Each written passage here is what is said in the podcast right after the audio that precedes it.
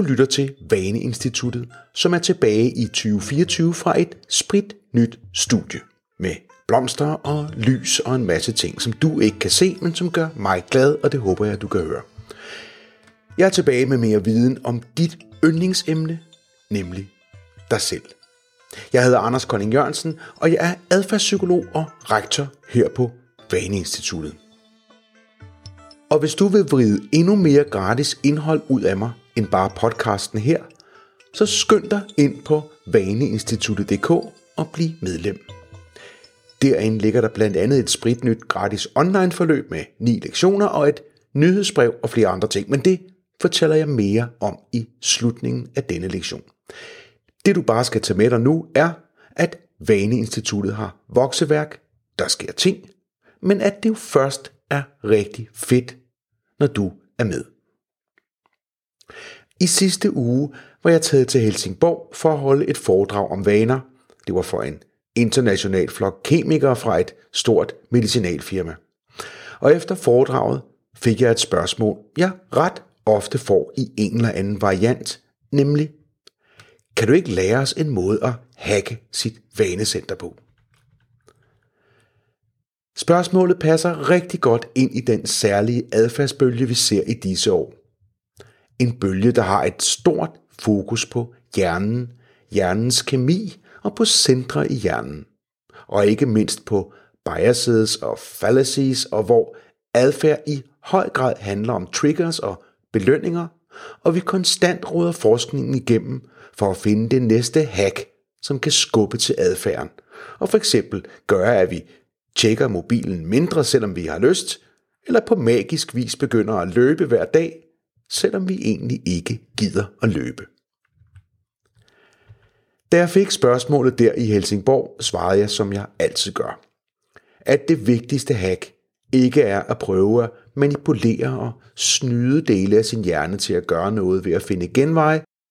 Det vigtigste hack, vi kan lære, er at forstå vores vaner. At få sat sprog på det, der sker i os, når vanen sætter ind, og at lære at blive fortrolig med de mekanismer, der gør vanen så svær at ignorere og udfordre. Vanebevidsthed slår hacks til enhver tid. Men da jeg bagefter sad i toget på vej hjem fra Helsingør, slog det mig, at jeg faktisk havde et svar, som omtrent for det spørgeren søgte. Jeg havde i hvert fald noget, der var helt konkret. Noget, som man relativt let kan gøre, når man står der og bakser med vanen, og noget, som kan give en positiv effekt. Og det er vel en slags hack. Et af mine bedste faktisk. Og det får du nu. Mit hack er at fokusere på næste gang din vane dukker op og trækker i dig. Det lyder ikke af ret meget, vel? Måske du lige frem er lidt undervældet, men at foregribe vanesituationen og at gøre det på den rigtige måde, er faktisk et af mine allerbedste tricks, hacks eller råd. Så lad os starte med at give det et navn. Det hedder nu Feed Forward. Feed Forward er altså der, hvor du har identificeret en typisk vanesituation, og nu begynder at rette din opmærksomhed og dine planer frem i tiden imod næste gang den situation optræder. Og nu skal du høre, hvorfor det er så knibbelgodt et råd. For det første kræver et feed forward, at du rent faktisk har noget at feede forward til. Altså en eller anden typisk vanesituation, som vil gentage sig. Og selvom det kan virke ubærligt indlysende at se efter en vanesituation, der gentager sig, i hvert fald for en, der studerer her på Vaneinstituttet, så er det faktisk noget, mange mennesker aldrig har gjort. Tro det eller ej. I hvert fald ikke bevidst og systematisk. Mange mennesker ender derfor med at spise kage eller slik eller drikke alkohol, så snart trangen melder sig, uden at reflektere over, om der skulle være en systematik. Trangen overvælder dem, og de håndterer den, så godt de nu kan, der i situationen. Men når jeg i min klinik spørger folk, om de for eksempel drikker rødvin hele døgnet, så svarer mange sådan nærmest lidt overrasket over spørgsmålets dumhed, at det gør de selvfølgelig ikke. Og de kan endda nævne tidspunkter, hvor de aldrig drikker. For eksempel om morgenen eller når de putter børnene. Skridtet derfra til at undersøge, om der må så også er tidspunkter, hvor de oftere end andre gange drikker rødvin, eller hvad vanen nu handler om, er derefter ret oplagt.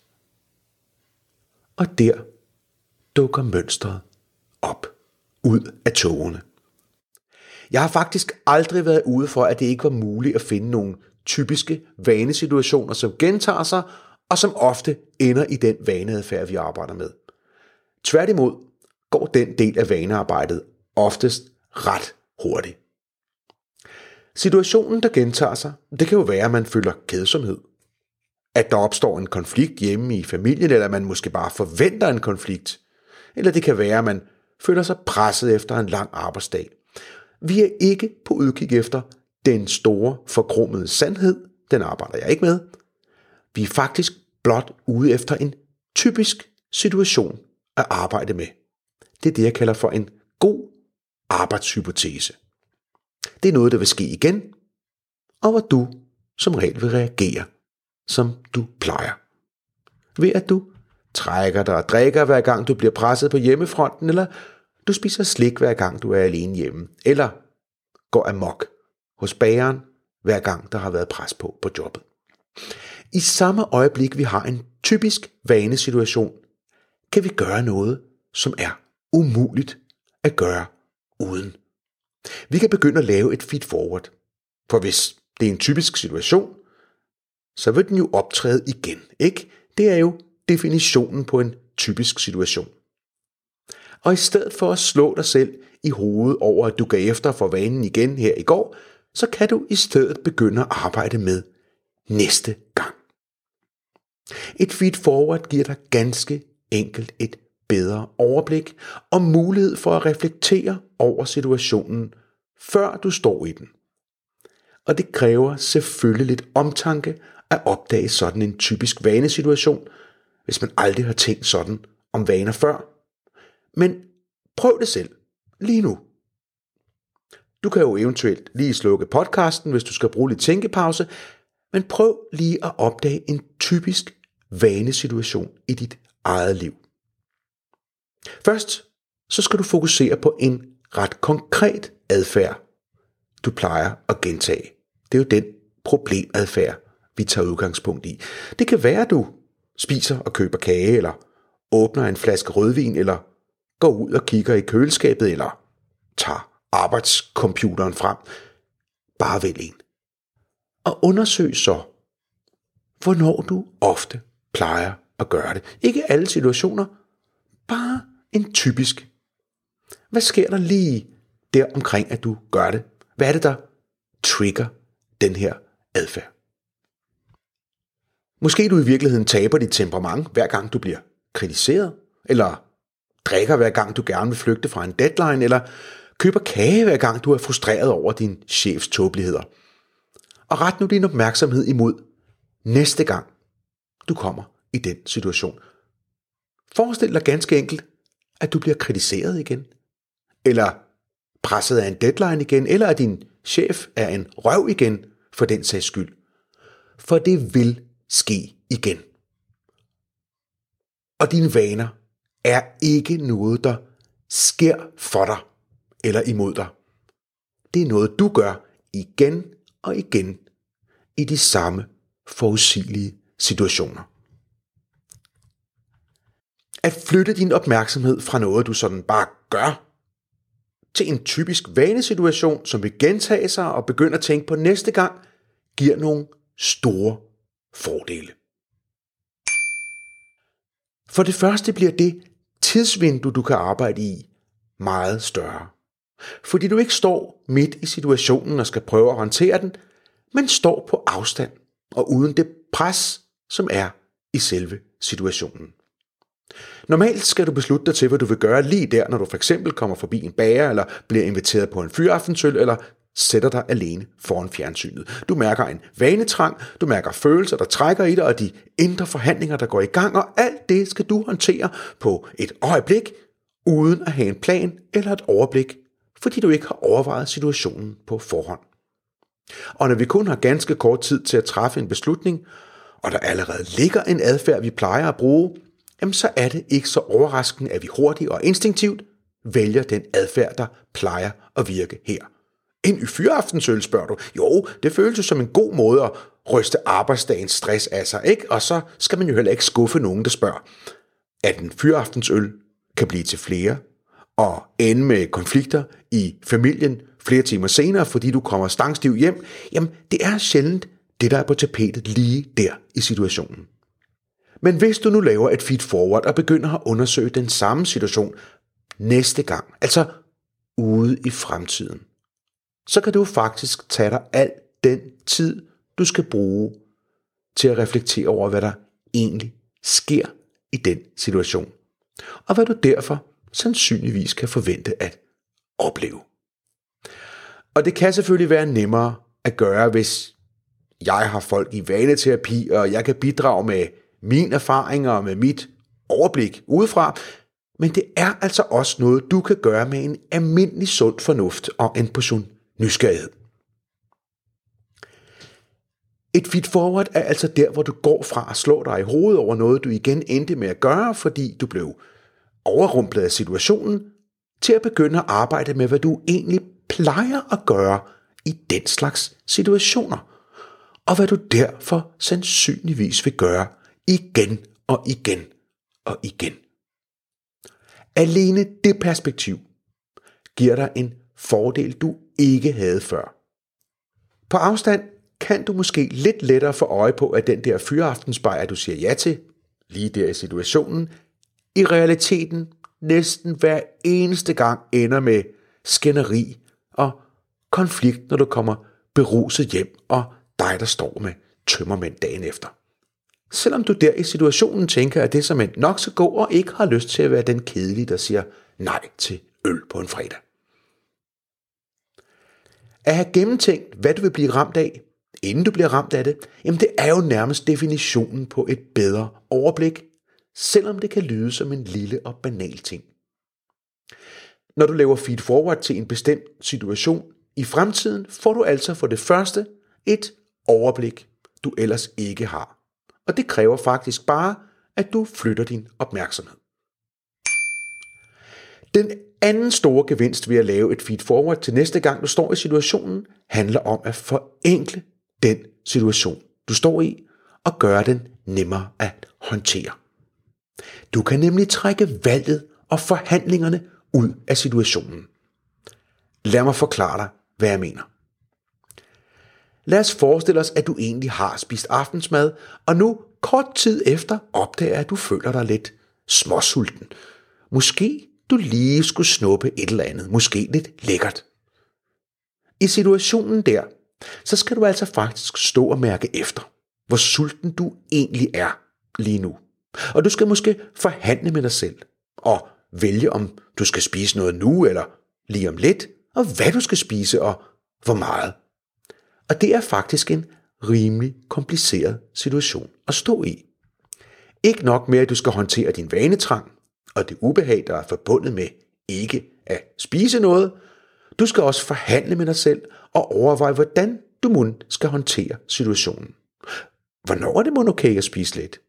Og det fylder meget nemt hovedet med støj, som den emhætte, der står tændt, og som vi jo kender så godt.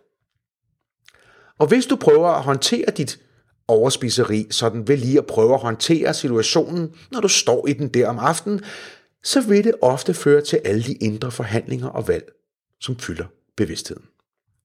Men hvis du laver et feed forward, og ved, at du jo kommer i den situation, så kan du jo faktisk vælge at træffe nogle af de svære valg på forhånd, inden du står i den. Du kan altså trække valget af forhandlingerne ud af selve situationen og gøre den en smule enklere at komme igennem.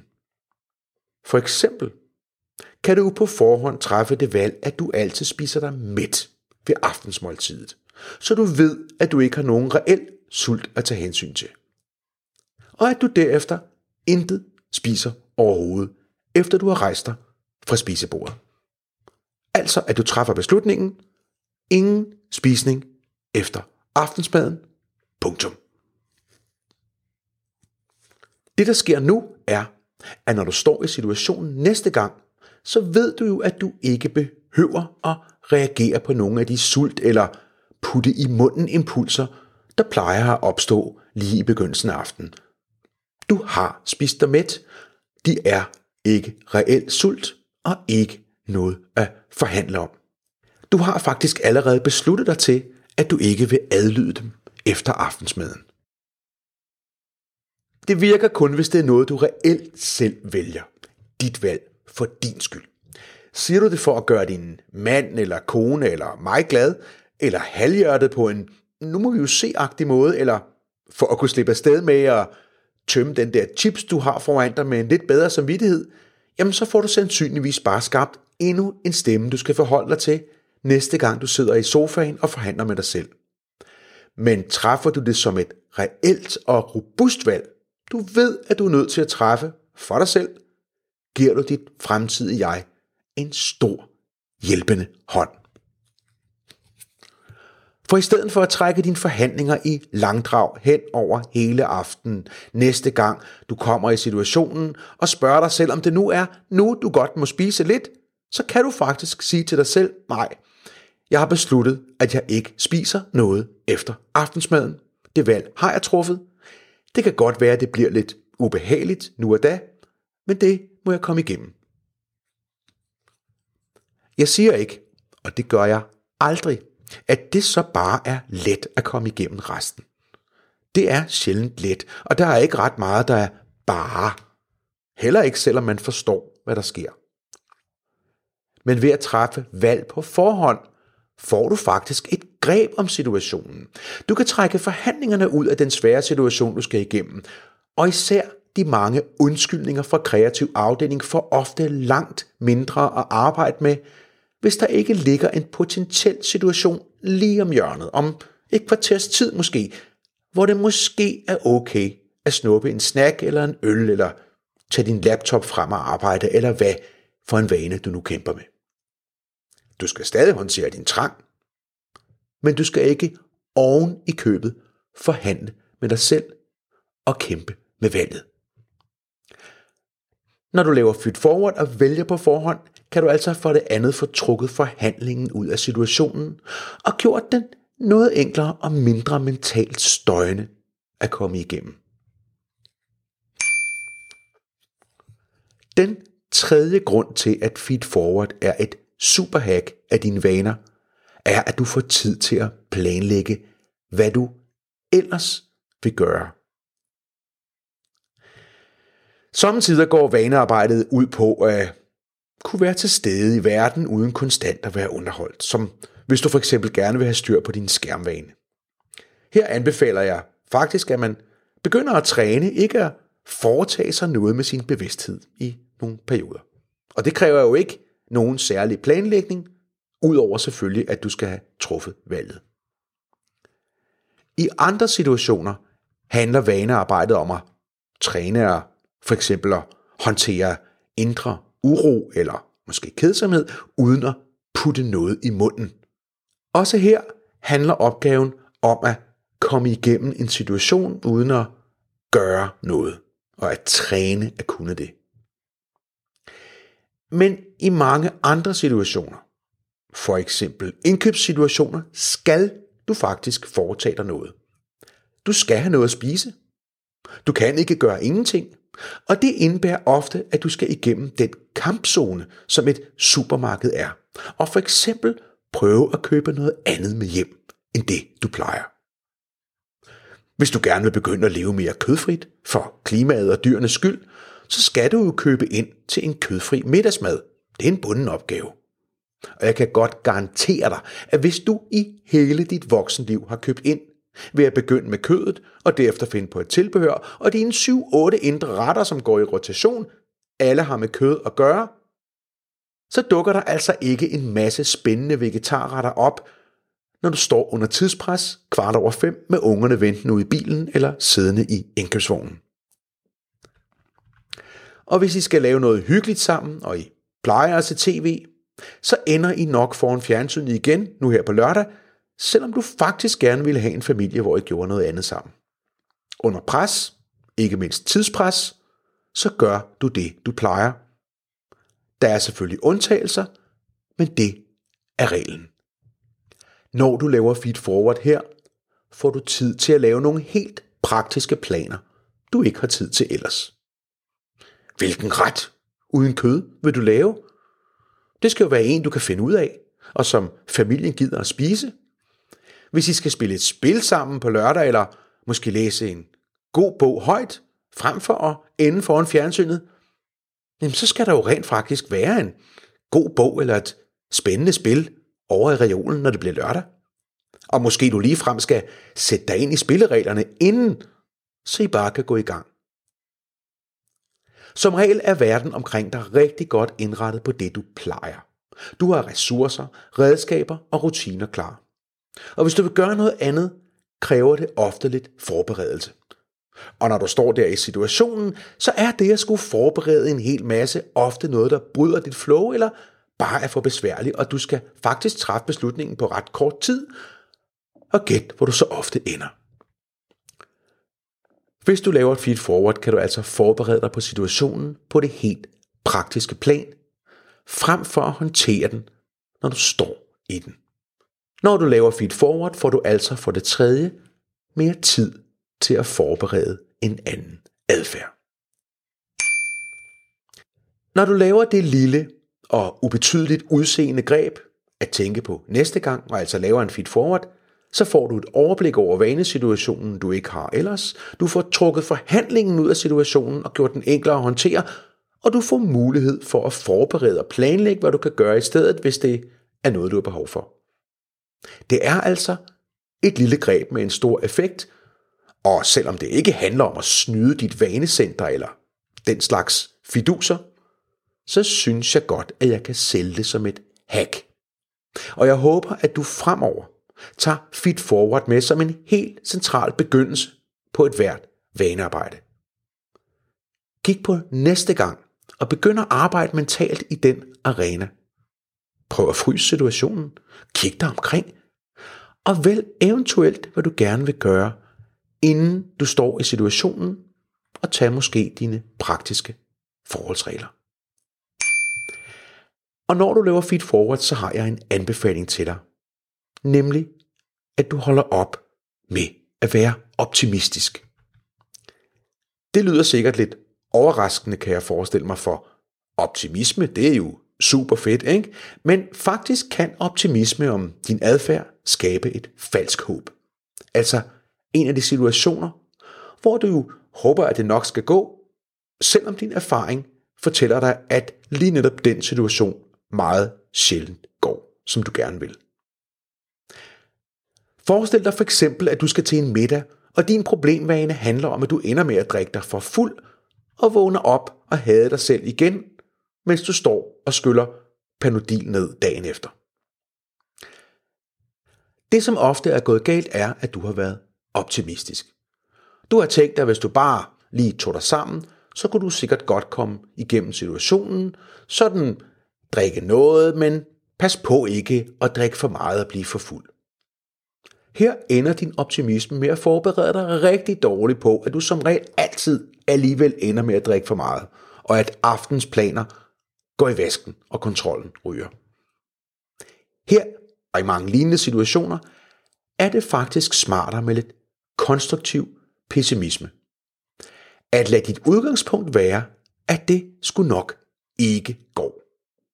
At du temmelig sandsynlig, hvis du tager de første drinks, vil komme til et punkt på aftenen, hvor kontrollen ryger. Hvor din drikkevane får dig ud i en situation, du fortryder næste dag, og du kan nu begynde at undersøge og forberede dig på den situation, hvor det går galt, frem for at blive overvældet af den igen.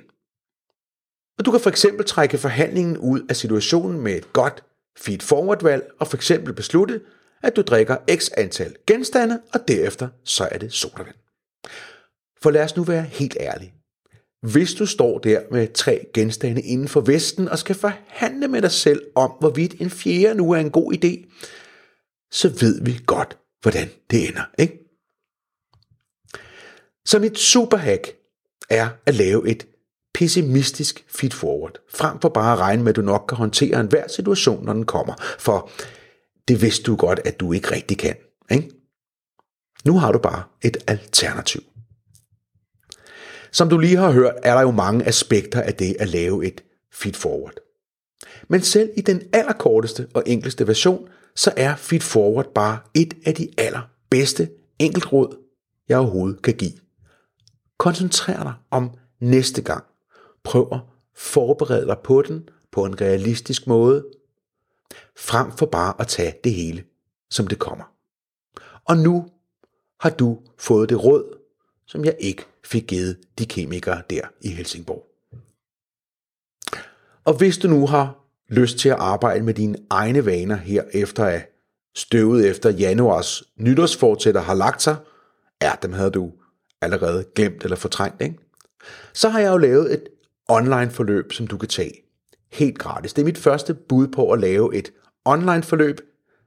Jeg ved som bekendt en del om vaner. Jeg ved ikke så meget om at lave online forløb endnu.